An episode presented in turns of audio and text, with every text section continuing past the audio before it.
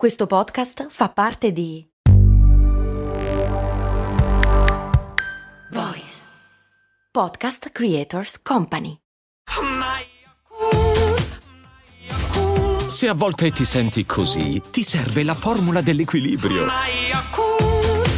Yakult Balance, 20 miliardi di probiotici LCS più la vitamina D per ossa e muscoli. Nella puntata precedente ci siamo lasciati col pensiero inquietante che possano esistere dei parassiti che possano in qualche modo variare il nostro modo di comportarci e di pensare. E abbiamo detto che era vero, ma in realtà... No scherzo, è proprio così.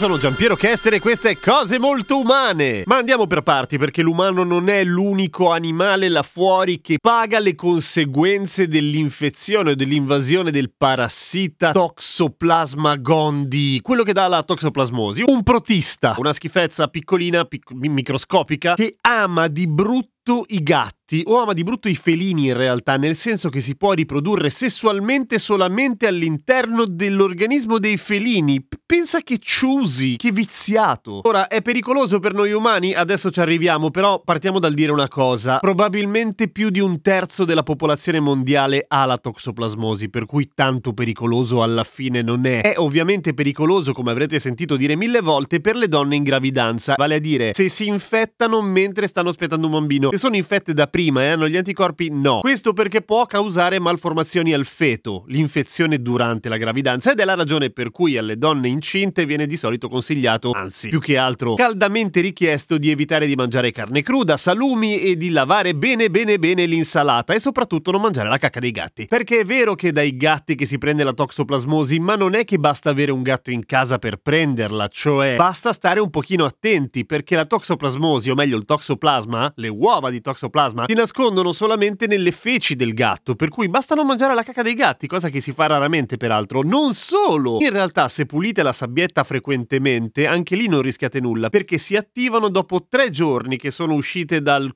g- gatto. Tutto questo per dire che la toxoplasmosi in gravidanza è una brutta fregatura, ma che i gatti non sono così direttamente collegati e questo lo dico a beneficio di tutti quelli che danno via i gatti come se fossero in promozione quando aspettano un bambino. Non è il caso, non è assolutamente necessario, povero gatto. Comunque, tornando alla toxoplasmosi o al toxoplasma, lui vuole di brutto tornare a un certo punto in un felino, ok? E questo fa delle cose incredibili. Per esempio, ci sono una serie di animali che infettati dal toxoplasma cambiano il loro comportamento. Forse l'esempio più incredibile è quello dei topi che perdono la paura dell'odore dei gatti e al contrario provano una certa attrazione financo sessuale nei confronti del- dei felini. Per cui cosa fa il topo che ama tanto il gatto? Va verso il gatto, cioè lo cerca. I topi, naturalmente, i topi sani, fuggono dall'odore dei gatti come se non ci fosse un domani perché sanno che è tipo morte certa. Invece i topi infetti da toxoplasmosi vanno a cercare il loro assassino. Perché? Perché così il gatto li mangia, si infetta e il toxoplasma può riprodursi all'interno del gatto, lì dove proprio gli piace tanto. Ma i topi non sono gli unici animali, come dicevamo, anche i lupi vengono infettati dalla toxoplasmosi e in genere, e questa fa ridere ma è così,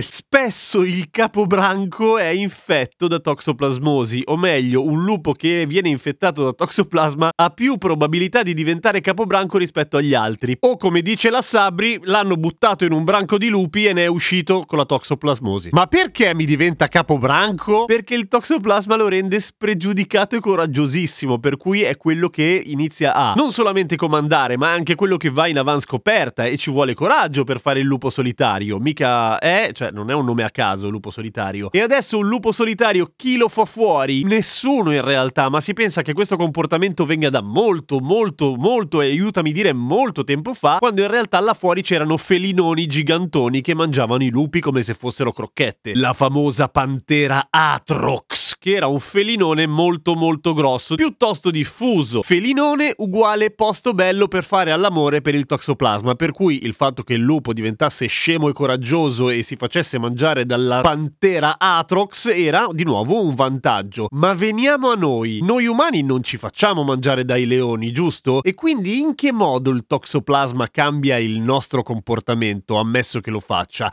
Ci sono una marea di ricerche con risultati a volte discordanti per cui prendiamo tutto con le molle, ma ci sono ricerche che provano che uomini soprattutto, molto più delle donne, affetti da toxoplasmosi hanno molto meno disgusto nei confronti della piscia dei gatti, anche loro, non vogliono fare l'amore con i gatti come i topi, ma comunque di solito l'odore della piscia di gatto fa cagare oggettivamente. Chi è affetto da toxoplasmosi? Ma sì, ci può stare.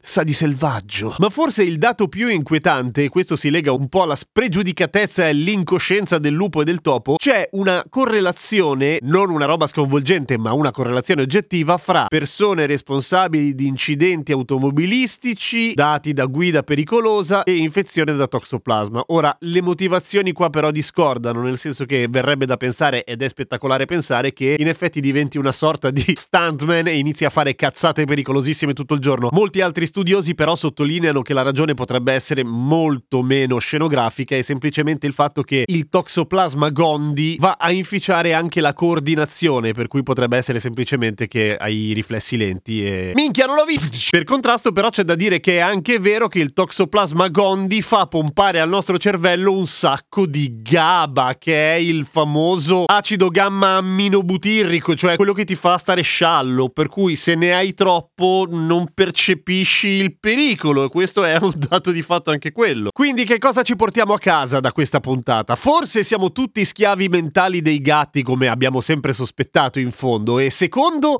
non mangiate la cacca dei gatti. No, non mangiate la cacca e basta. A domani con cose molto umane.